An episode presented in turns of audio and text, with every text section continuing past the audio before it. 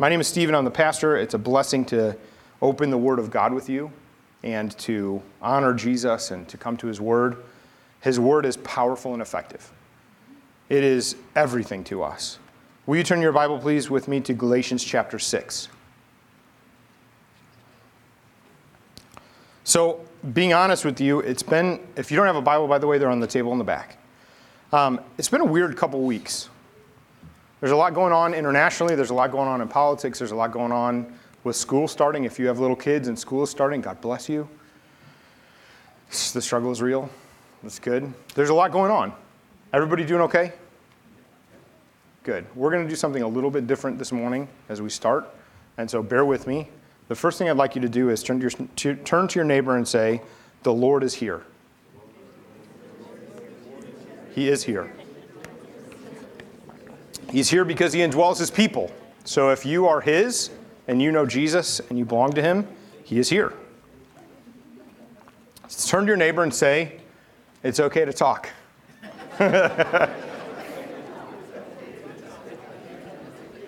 All right, why am I saying that? I'm saying that because I want you to actually ask questions, actually engage today, and that's okay. It's all right to do that. Sometimes we come to church. The last couple weeks we've been doing this. We won't do that forever. So not every time is a time to be like, hey, I have a question, although I probably will answer your question. But, uh, but it's good to be able to actually talk together and be real with each other, and that's important. And so I want to start off with something that a great minister taught me, and he, that he did uh, with the church and with his classrooms that he taught in. And he had a thing called life questions. And so he would start off every class with life questions and just open up the discussion for anything anybody wanted to ask about. Um, I stole this from him unabashedly when I taught. Uh, I taught junior and senior high school government politics and English for a little while. And while I did that, I'd start off every day with life questions. And I recently got a letter from one of the kids I grew up that told me he got saved in the life questions. How cool is that? Isn't that cool? All right, so we're going to start with life questions. No pressure now that I've said all that. Does anybody have any questions or things that have been burning in you or big stuff that you're curious about, or you drove to church this morning and you're like, this thing is just on your mind all the time. Does that make sense? This can be about anything about life. Any question at all. Anybody? If not, that's okay. But I want to give the opportunity because it's a weird time. It is a weird time right now, isn't it? Anybody, any, any questions? Any opinions about uh, role of uh, Lord and we- we're living in a time of global warming, and hopefully that's not in dispute, but anyway, my opinion, we're in a time of global warming. Do we think that our Lord God might intervene in any way, or is this the kind of thing where he says, hey, you kind of set your own table, you fix it? What I, you I think the? Lord is bigger than all of us, and I think we need to be responsible because we are made to tend the earth as his image bearers. And at the same time, the scientists are saying that there's, we're beyond the tipping points. So uh, let's hope in the Lord and let's be responsible. And also, um, I trust the Lord more than I- trust the science. That makes sense? Right? Especially science of things that we barely understand. So I'm being honest with you in that sense of like, we don't fully know what's at the bottom of the oceans, but boy, we know that the planet is, you know, changing climate and all this stuff is happening. I feel like sometimes we get a step ahead in the science of what we assume. Um, so the reality is, as Christians, we have one message to proclaim, and that is salvation in Jesus Christ. And that salvation includes our souls, yes, but also He's redeeming us toward redemption in Him that looks like being embodied in a resurrection body on this earth when He returns. That's the Christian hope. It's not just flitter away to heaven.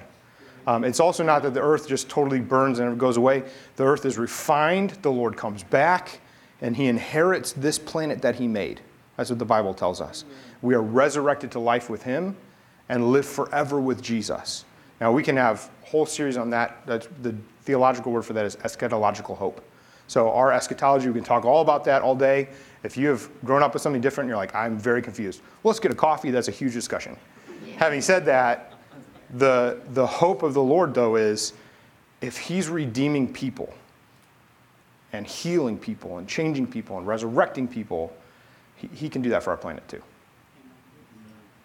So we're, we're just going to trust Jesus and not get sidetracked because the mission cannot be, you know, uh, um, I, I believe abortion is a sin. Our mission is not anti abortion, our mission is the gospel. And I'm using that as here's a huge major thing that we can talk about as the church of the sanctity of life and protecting people of all ages, infant to, to elderly, all those things. But we can make our mission one political sphere, or we can just have the gospel and it includes all these areas of life. So we're not going to be an expert on global warming church.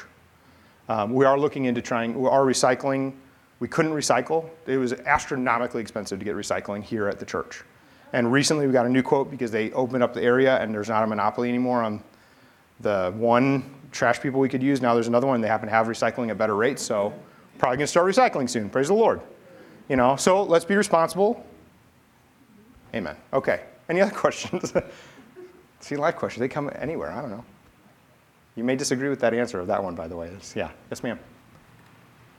If you, someone tells you that they believe in the teachings of Jesus, but they don't believe necessarily that he was the Son of God or that he's part of the Trinity, is there a primary scripture that you would refer them to? Um, the question is if somebody tells you that they believe in the teachings of Scripture, of, excuse me, of Jesus, but they don't believe in his divinity, that he's the Son of God and all those kind of things, uh, is there a scripture that you can go to?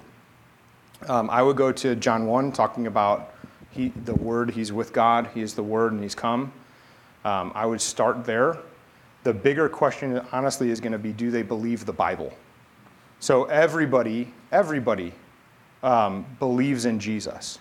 In fact, in the um, Islamic religion and the Muslim faith, Jesus is God's messenger who will judge the earth. So the Quran teaches that Jesus will be the judge who will judge as the final prophet the earth. So, um, one aspect that I use in talking to Muslim people is if he's the judge, I'd rather follow his words. And so let's start with if he's the word in John, if the Bible is the word of God, then we can walk through um, you know, some of the different passages in Matthew. I'm thinking of Matthew 14 and others that we can talk about how Jesus proclaims that unless you come to him, you can't have salvation. And so you can't you know, pick and choose because every, most every culture says, oh, Jesus, he's great. Everybody, there's really kind of undisputed of people that they really like Jesus' teachings about loving people. They don't like Jesus' teachings about how to have peace with God. So that's, that's the approach that I would take, honestly. And that's a, it's kind of that longer discussion of helping people see the scripture is, is valid in every area of life. Any other questions, thoughts?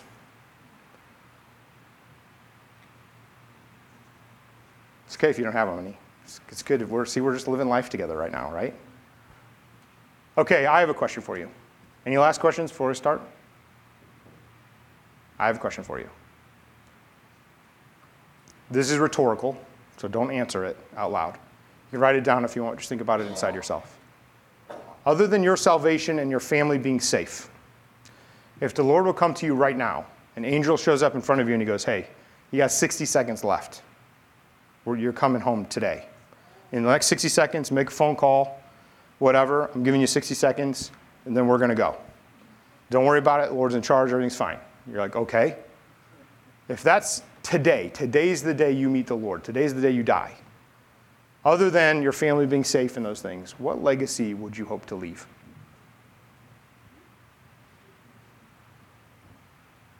Especially if it's today. What legacy would you hope to leave? We always think we've got 40 more years, 30 more years, 20 more years, 10 more years, 5 more years. I can get to that thing of that legacy. What if it's today? What would you hope to leave? Let's say that you worked as a Marine, United States Marine Corps, and then got out of the Marine Corps after maybe you got injured or something, started working for the State Department, and for 20 years you've worked in Afghanistan. And now what do you have to show for it? Legacy is a funny thing, isn't it? A lot of blood and treasure. put into Afghanistan. Now what? The kingdom of God is not like that. But I'm raising this question because it's easy for us to go through life and see really great things happening and be excited about all the things that God is doing. But boy, when we get to the end and you start to think about these big things, we just need Jesus, don't we? How can you even control? I mean, what is the big legacy you want to leave? I want to leave $20 million to my family. Is it going to be worth 20 million in 2 years? Who knows? Nobody knows. We need Jesus. In the letter to the church in Galatia, Paul is writing to them. He's the apostle, and he is speaking to these people who he has discipled. He's done a lot of life questions with them. He has instructed them in the faith. He has brought them up like a, like a parent leading a child into the gospel, into the things of God. And this church is an interesting church because there are Jewish people there. There are also now Gentile Christians, which means non Jewish people. And so the Jewish people, they come on pretty quick, understanding all the heritage of what God has already instructed them. So they already have a context of knowledge from their family heritage about what God has done and how He rescued and redeemed them. And so, if you've known and heard about every year how God delivered your people from slavery, and God sent Moses, this great prophet, and he rose up, and the Lord delivered them with power and with might and brought them to this land. And wow, just hearing about all the great things that God has done. And now you hear about Christ who's come, and He's the new prophet, He's the fulfillment, He's the better Moses. And he's brought us not just out of slavery to an oppressive people in Egypt, but now he's brought us out of slavery from sin into life. And you meet him, spiritually, you meet him. And it's like your whole life has led up to this moment. And it's so exciting. What, what a great context. The, the Gentile people, they don't have that. All they know is, I heard about this guy Jesus, and suddenly it was like my heart got filled with something other than myself. And I, all of a sudden, I looked up and I was like, Jesus is Lord. And I need him to cleanse me. And, and I pray, Lord, cleanse me. And I felt him cleanse me. And, and now my life is different than it used to be. I'm a different person now. A lot of us have those kind of testimonies, don't we? We're different. It just, God did something and now I'm not the same. That's a good testimony. But without that context, that's a very different place. So Paul has taken, taken both of these people groups, the Jews and the Gentiles, those with the context and history, and those who are just newly meeting God, and walking together with them to teach them together the gospel because it's the same for everyone. Now we're in one family together, and everyone has the same context. Paul uses the words engrafted in, like a plant, like a tree that's been engrafted into a root, that now we have that same context together. But in doing so, a lot has happened, and so he's left Galatia. He's actually gone to prison. He's done all kind of things for the sake of the gospel. The Roman Empire doesn't really like this new growing religion that Paul is helping lead, and so they're starting to stamp out parts of it with persecution. Also, the Jews who uh, have not yet met the Lord are upset about all these people leaving the faith, and so they're starting to try to stamp out the faith as well. And so the people in Galatia have had other teachers come in teaching them different things. And the whole root of their teaching is yeah, yeah, Jesus, he's great, he saves and all that, sure. But really, to be saved, you need to follow all this Jewish stuff again. And so, in particular, you need to be circumcised, which is the sign of the covenant, not just for infants in this culture. Uh, be circumcised is a sign of your, of your humility before God and your desire to be a part. And also, you got to follow the law. Everything that the law says to do, you better do it, including don't eat shrimp, you know, wear this special clothes, all this kind of stuff. Things that Jesus didn't require of everybody. So, here's what Paul says Galatians chapter 6. He's challenging the people, reminding them of the gospel that he said, and bringing them back to the truth of grace in Christ Jesus and the salvation that he has given us, which is a free gift by God. Let's read together Galatians chapter 6, verse 11. Paul says this See with what large letters I am writing to you with my own hand. It is those who want to make a good showing of the flesh who would force you to be circumcised, and only in order that they may not be persecuted for the cross of Christ. For even those who are circumcised do not themselves keep the law, but they desire to have you circumcised, that they may boast in your flesh. But far be it from me to boast except in the cross of our Lord Jesus Christ, by which the world has been crucified to me, and I to the world.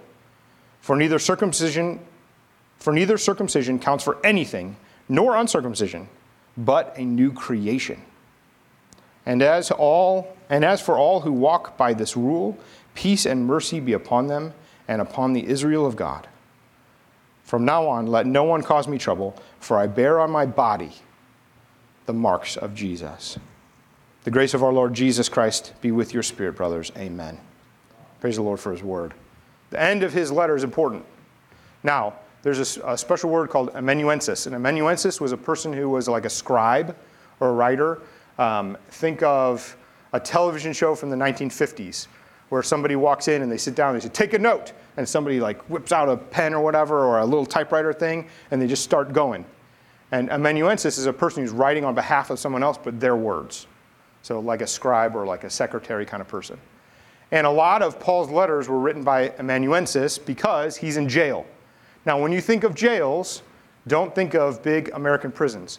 Think generally of a mountainside, carved a cave out of that mountainside, put some bars in there, and you're just in there. And that's where you are hole, literal hole in the ground. That will work too, because you can't escape that. You know, these are the kind of jails. They didn't like build new buildings.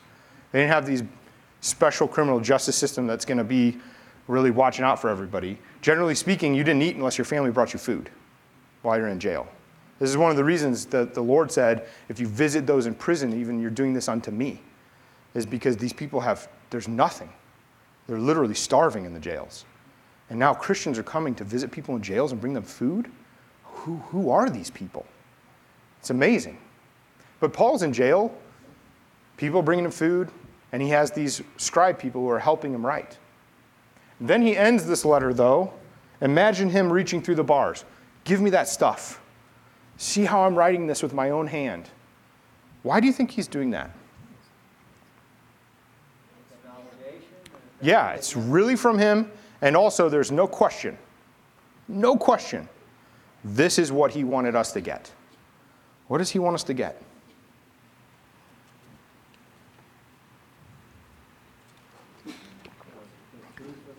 The truth of the gospel, yeah. Of central importance. That these people who are trying to make you circumcised are doing this really for their own boasting in their own flesh. In verse 14, he says, But far be it from me to boast except in the cross of the Lord Jesus Christ, by which the world has been crucified to me and I to the world. That's a big statement, isn't it? Can you say that you boast in the cross of Christ? That you are crucified to the world and I and you to the world and the world to you? You follow him only? Isn't it funny how there's a lot of poles in this earth? Things that clamor for your heart? Have you noticed that commercials are louder than the show? Have you noticed that five seconds or less, every streaming app will start the next video when the credits start? Why do you think they do that? They're not. They're pretty smart. First of all, because it's frustrating to get to the credits. Like, just skip the credits. So it's, no, it does it for you. That's nice. But also, yeah, isn't it funny how you can watch eight episodes of something and then you, your head hurts and you feel weird and you're like, I've been sitting here for 16 hours. What happened to me? But you really want to know. And, you've, and you're, now you're debating should we watch nine? Should we? Should we? We'll feel bad. It's, it's late. Slasher, you look over and your wife's just asleep. She's been asleep for six episodes. So, guess I'm going to watch them all again. That's how it works. But that happens to us, doesn't it? Why does that happen? Because things want to capture your attention, capture your heart. Do you know how difficult it is now to capture people's attention? It's difficult. It's really difficult. It's so difficult that the advertising people will tell you that you need to have, and you can correct me if you're a business person, you've heard this differently, but something like eight engagements a day now. Is that right? Eight engagements a day of your product. So Coca Cola wants to get the Coke emblem or something about their product in front of you eight times a day. Social media, radio, television, um, things on the road, you know, the, the billboards, a truck with an emblem on it, somebody who's got a shirt on, anything that they can do to get their emblem in front of you so that at the end of the day, when you're like, I could use a sweet treat, you're like, Coca Cola sounds good. and they're doing that on purpose because that's what they want to do. They want you to buy their product. Eight times a day. Have you tried to have a conversation with little kids now, nowadays? Difficult. Have you noticed in restaurants how many kids are, and hey, praise the Lord for devices, so I'm not knocking this. But have you noticed whole families on devices at dinner? I was at, um, I was at the Texas Roadhouse place. That place is pretty good. I was at Texas Roadhouse place and just got our, our little uh, rolls that they bring out that are delicious and hot. Oh man, we should probably go there today. Anyway, just got them and I'm doing the thing and I look up and I'm talking to Lisa and the table right behind her had five people. The youngest was probably seven, maybe, three kids. So seven year old, maybe to 14 ish age, and mom and dad. And every one of them were just, and I just kind of took note like, how long are they going to do that? And they just, it was a long time until the waitress brought the food. And all of a sudden they were like, oh, that's funny. Like, why would you go out to eat somewhere if you're just, you can do that at home. You can do that in your car. You just go through the drive through and just eat in the car and just watch stuff. But that's what our culture does. Things pull at our heart nowadays. What's pulling at these people's heart? Especially these ones that are trying to change the gospel. In verse 12, here's what it tells us It is those who want to make a good showing in the flesh who would force you to be circumcised. And only in order that they may not be what? Persecuted for the cross of Christ. Now, praise the Lord, you know, there are people in Afghanistan today, people in Pakistan today, people in India today, people in China, people all around the world who are choosing whether or not to exercise their faith at the expense of their safety. Should I go to church if it means we're going to be found out? Should we assemble like normal or should we stay in hiding? Should we choose a different day? What should we do? Praise God, we don't have to do that. And I'm not taking that lightly. That praise the Lord. What a blessing. But even in the proclamation of the church that's meeting freely, there's this idea not just of persecution, but of comfort. That it's easier sometimes to just go with the flow. You just go with the flow, it makes it a lot easier. And really, because I don't want to be persecuted or I don't want to have inconvenience happen to me, maybe if I just sort of dumb down the gospel a little bit. I, you know, I won't make it challenging. I'll tell you what, we'll just stick with the teachings of Jesus that are really nice about love, kind of just end it there. And that's been in our nation for a long time. You know, Thomas Jefferson went through the Bible and inked out all the stuff he didn't like. Anything that was anti love, he took it out. The whole thing is like four pages long now. That was his faith. He was a deist. He believed in Jesus, not a Christian. Believed in Jesus, knew, believed in God. There's definitely a God, but surely it's this that I want and not what he actually said. And that's the challenge is this idea of persecution. Praise God, we don't have people banging down our doors, but it is costly to follow Christ. It's costly to stand on the word of God and trust Him more than you trust your own desire for comfort. It's costly. It's costly when you have a friend who is walking headlong into sin and you have to say something and you know it's going to affect your relationship. It's costly when you have a family member who you love who's telling you, just let me do what I want to do and stop talking to me about it. It's costly when it's Christmas and you want to get together and you know there's that one side of the family who just won't because they just don't want to hear it. Now, that doesn't mean we're belligerent about things, right? You know, the funny part is, family members that I have who don't really want to engage, they just know the conversation might come up. It's not the fact that I'm throwing words at them all the time, it's they just don't even want to mess with it. I used to have a, um, I used to have a soldier that I worked with in the military, and he was a really good guy, and he was an alcoholic. And um, I, I, loved him, and I was friends with him, and I was trying to help him and all this kind of stuff. And uh, he was telling me about how, as a very high functioning alcoholic, he could figure out from his buddies, because we were in the police force, he could figure out from other policemen where are the traps to know where to drive and where not to drive. And I was like, dude, you can't drive. You know you can't drive. Yeah, I know. Like, you know you can't. Don't do that. That's not good. Yeah, I know. So it got to the point where he had built himself his own bar in his house with full kegs and refrigerators, a kegerator, he called it. And um, he was just, I mean, this guy, high functioning, but he was just not there all the time. And all the time, you got to just be present to say, this is not okay. You're living your life in such a way, you know I care for you. This is not safe. At what point do they just get so fed up with you taking their keys that they're just not going to come around anymore? And that's the reality is the costliness of something that we all agree on. Now to stand up and say, Jesus Christ is Lord, and me and my family cannot walk down this path. Jesus Christ is Lord, and so because he's Lord, my children aren't going to watch these movies. Jesus Christ is Lord, and because He's Lord, our yes is yes and our no is no. We said we'd be here, here we are. And then people don't know what to do with you. It's costly to follow Jesus, and it's much more simple in life just to flow with comfort, isn't it? Our culture is designed for it. And the reason I'm telling you all this is because I want to open our eyes to this idea that even now, we have Teslas are so cool, right? These cars, they're fun. We have these self driving cars, though to the point where even you can just have the car drive yourself. Why do you need the car to drive itself? So you can watch more TV. At the end of the day, that's, this is the reality, right? Have you noticed the screen is this big in that thing? Why? So you can watch the movie while you're driving. The car is driving you. So great. This is nothing is not by design. Like all of this is created in such a way to keep you just complacent.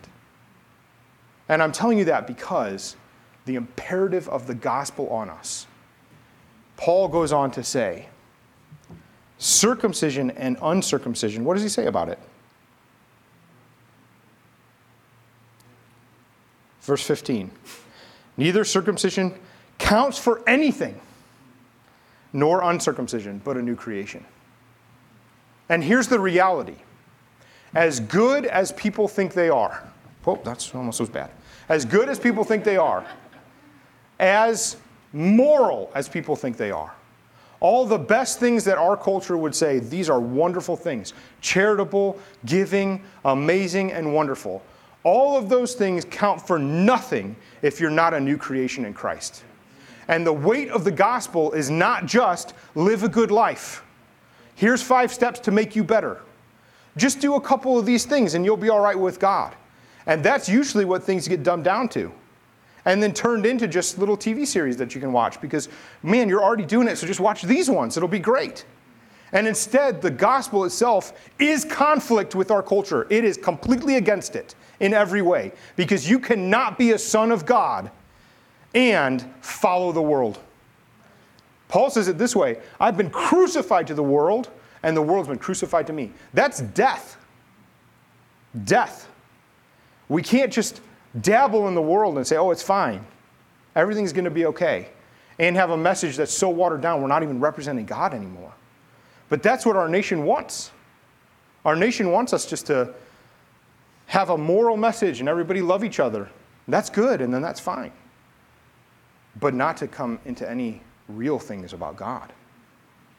Did you know the first time that I met God, I was so filled with life. I was a little kid, so filled with life so excited to meet him. I just knew him. You ever, can you look back on your own life and just, you just knew him at one point? You can't even fully put your finger on, you just knew him. And then I started growing up, and you know, you get confronted with different things in life, and uh, you have challenges and different things happening. And I remember coming to God again, reading my Bible, following Him, knowing Him, walking in His ways, and loving Him, and all these good things, and singing worship songs at night, and all this kind of stuff. And then I remember one day coming face to face with him and being terrified of how big and powerful and strong and holy he really is. And I remember praying and seeing God move and big things happening, and I felt the Holy Spirit say to me, Don't ever play. Don't ever play that you're a Christian. You're either mine or you're not. Don't ever play. And don't ever think that you can just use my power. It doesn't work that way. Because I thought, this is how it goes. I remember, listen, I was a little kid, so bear with me, all right? I remember outside, I was praying over a storm to control the storm. I was a little kid. I was a Christian. This is in the Bible, right? So Elijah prays, rain stops. I'm like, I got this. So I'm standing outside, I'm praying, and lightning hit right near me. And it was, and very quickly, that's when the Lord said, Don't you play. We don't play. Here's the crazy part the Lord answered the prayer. Lightning hit, storm went away. It was the weirdest thing. And I sat in the car, never going to do that again. Never going to do that again.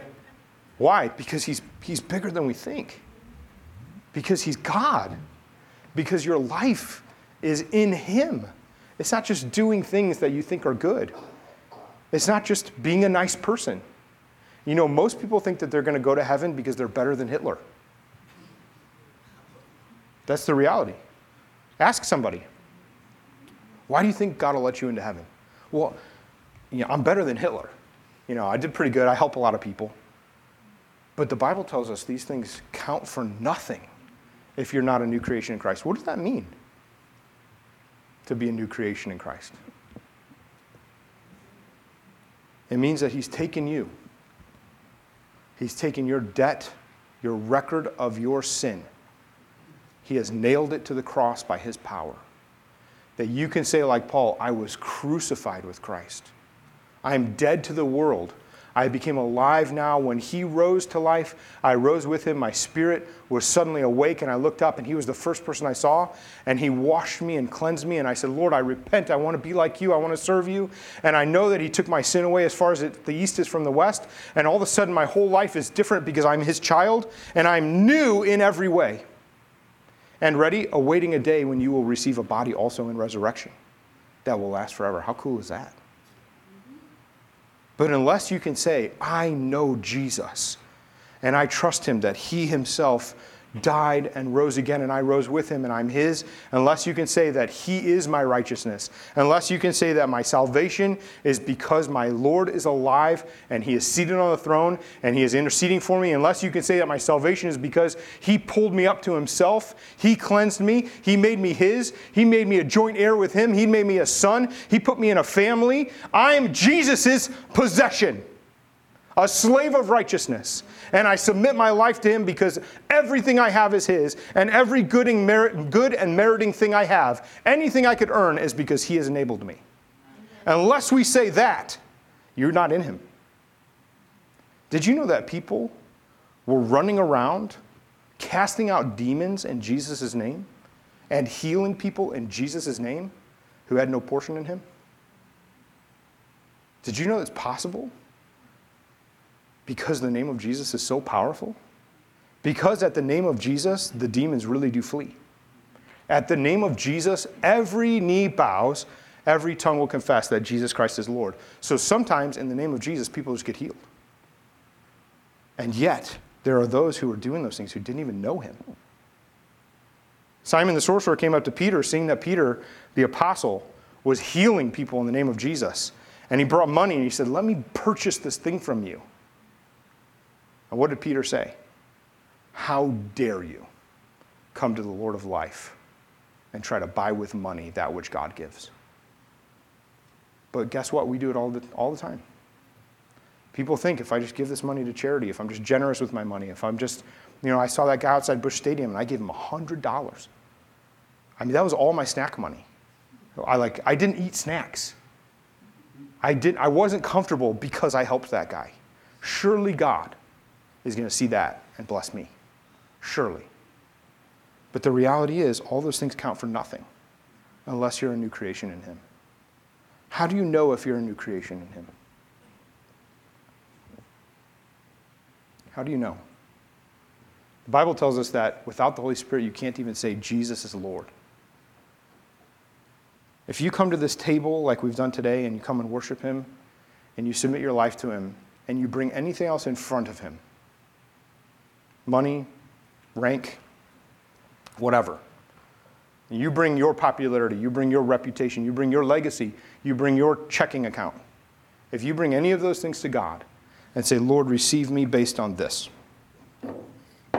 that's what I got, then you're not a Christian. But if you come to Him and you say, Lord, I so need you that I, I partake in your body. Lord, I so need you that I'm going to drink this cup knowing that you took the cup of wrath for me, that I get to drink this good cup knowing that you have poured out your life for me. And so, Lord, everything else I have, I give you as an offering because I love you. But, Father, it's because of you. It's because of what you've done. It's because of your Son. It's because of his death and resurrection. If you come to him like that, you know him. And you can say in yourself, I am his. Because flesh and blood does not reveal these things, but the Spirit of God. Why am I saying all these things to us today? I'm saying these things to us today because we're in a weird time. We're in a weird time where up is down and we can't tell what's happening. How do you evaluate your legacy on the earth? What does it mean? It seems like sometimes you can work 20 years at something, you can give blood and treasure, and it just sort of goes away. And I'm telling you today that God does not evaluate things the same way that we evaluate things as humans. God evaluates based on faithfulness, on being a new creation, on being His. He evaluates based on what He's doing. And so if we come to Him and our legacy is, Lord, I love you, I put myself before you, my whole heart is yours, and we live in faithfulness, God will use that. And the reality, too, is this message that we have is necessary for our country, for our city, for our generation, for our children, for our neighbors. And if we are going to choose comfort instead of telling the truth, then we're walking down a path that we need to reassess right now. Because the truth of the matter is, Paul from prison is explaining that unless you know God this way, it counts for nothing. And our neighbors really think that they're going to go to heaven because they're better than Hitler. We got work to do, don't we? We really do have work to do. And I'm not just talking about in the United States Congress. I'm talking about on your street, when you meet your neighbors, the people God's put in your life, your coworkers, your relatives. We need to be unabashedly telling them the truth that Jesus Christ is the way, the truth, the life. He is everything. And it's because of him that we can know peace with God. There's only one way to be saved, and it's faith in Jesus Christ. It's grace of God, a free gift so that we can't boast. The Lord is so good to us, isn't He? When I uh, first joined the Army, I went away for training. And I was in a weird status, so I didn't go to like basic training like normal. I went to this special officer school thing. And um, I got rushed through the thing, and so I had a uniform, but I didn't have any boots yet, even, because the Army is like that. It's not like the Air Force that has everything, but that's fine. so, whatever. so I get, to, I get to the place, we get on the bus, I've got my boots on, and I had a, ca- a camouflage stick, which is like this stick of like makeup stuff in a very sharp metal tube, so you got to make sure it's actually out, or you can hurt yourself. And you, you know, get that on your face, and they're screaming at us on the bus while we're going, like, "This is how you do it." So I had a mirror that I brought with me, and my shaving kit, and I had my camouflage stuff that I'm putting on my face as we're coming to this base to do training, and I had a backpack with stuff, but I have no boots, so I just have my tennis shoes on, and it's Michigan, and it's snowing, and so I get to I get to the training place.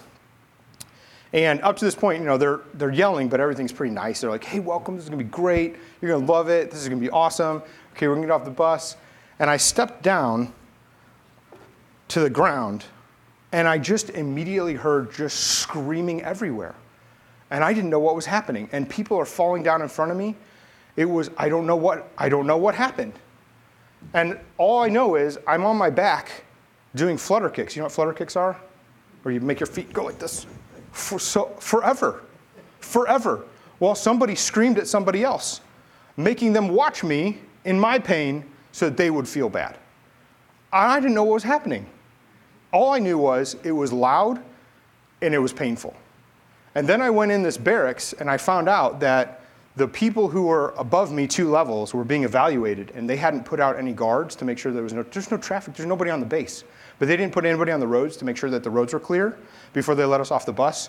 So we were punished for 30 minutes while they had to watch and people screamed at them that they were going to get soldiers killed. And that was my introduction. Like what is happening? So then i got on a bunk i walk in this off this room and put my stuff on this bunk and they said this mattress is gross don't let your skin touch it but you're going to sleep on it tonight it's been here since the Korean War. Again, not the Air Force. So we start doing training. We came in at like 2 in the morning. I slept on the thing. I didn't let my skin touch it. Woke up and screaming, Who has the vegetarian burrito? You get these special, pre, it's as bad as you think. Pre made meals, horrible. Got, and it was me, and I had the vegetarian burrito. And I sat down, and three of the cadre who were evaluating watched me eat it laughing as I put Tabasco. It was like eating a piece of plastic. It was the worst thing I've ever, ever had in my life. And then we ran 10 miles. I, I didn't know what was happening. And then I was in a tent that night, and my buddy who was with me in the tent was a cold weather injury because he got frostbite. So now I'm alone in the tent. I don't know what's happening. And the next day, they woke us up by throwing simulator grenades at us. This was my introduction to the military. It was awesome. it was awesome. But that's what we did. And we're not, and I'm not special forces. Like I was not even that cool. I'm not Rambo. I was just a guy. But it was, it was wild. But then I got my boots. And here's the cool part. You put that uniform on, put your boots on. You have all the tapes on there, all the stuff. Yeah, it has your rank, it has all that stuff. It says US Army right over your chest, right over your heart. You know, you become something different. And God uses those things, the suffering, to make you something different. Because when you're doing that stuff, you can't just be you anymore. You have to train yourself that you're going to react a certain way because everybody's at stake. And three, four years in the program, I understood why they were screaming at us because of the road guards. Because if one thing is out of place, people are in danger, like really in danger. And this is nothing, but it's the, this is where we get to learn it. And I'm telling you this God has made you a new creation. He has placed His righteousness upon you. He has put His royal robes on you. I know I said this a couple weeks ago, but uh, Joseph, when he got his coat of many colors, the idea of being clothed in the Middle East was the, was the uh, idea of receiving an inheritance basically. So the highest ranking people would be clothed by other people. This is why Elijah, when he calls Elisha, puts his cloak on him. He was inheriting, he's the only prophet in the Bible, by the way, to inherit a spirit like that, to inherit a calling. But he's clothing Elisha, and Elisha, this is why he burns his livelihood. Do you remember this story? Sacrifice the oxen. He's Elisha the prophet is uh, plowing up a field. Elijah the prophet comes by, throws his cloak on him. Immediately, Elisha destroys his old way of livelihood, sacrifices the oxen, burns the, the yoke stuff that he had to drive the oxen, and goes and follows Elisha. And basically does his laundry for like two years. And then before he starts, yeah, no going back. But the reason for that is he has an inheritance now from God, a calling, a commission to do something. Joseph, the same way. Joseph has a, a, a, vision that his brothers are going to bow down to him. And then his dad shows up with this beautiful coat of many colors and places it on his shoulders. And all the brothers recognize, You're giving the inheritance to him? What? He's not the oldest. What are you doing? And that's when they, we got to kill this guy. We got to kill him. Well, we can't kill him, but let's, let's sell him into slavery. Bring the coat back, covered in lamb's blood, the sign of the inheritance to our dad. And Jesus, the firstborn, who died for us and rose again, clothes you with his righteousness because you're a joint heir with him of the inheritance. Because you're his. You are commissioned in him much more than a U.S. Army name tape can ever do. He has put on you an identity in himself that you are His, His representative, His new creation in the earth, that you would tend it, that you would disciple everyone. This is what He said Go therefore and make disciples, baptizing them in the name of the Father, Son, and Holy Spirit, and teaching them to obey everything I've taught you. I, my heart burns for this baptismal to be full again. because God has given us a commission in His grace that we are His and new creations in Him. Amen? You can do it. Even if you say words wrong, even if it's weird, if God has put somebody on your heart, a neighbor, a friend, a family member, tell them about Jesus. And you don't have to come in and tell them all the things they're doing wrong. The Lord will do that. Just tell them about Jesus. Here's the best way to do it. Let me tell you what God's done in my life. I just want, I just want you to know there's a better way. There's a better way. He's the better way.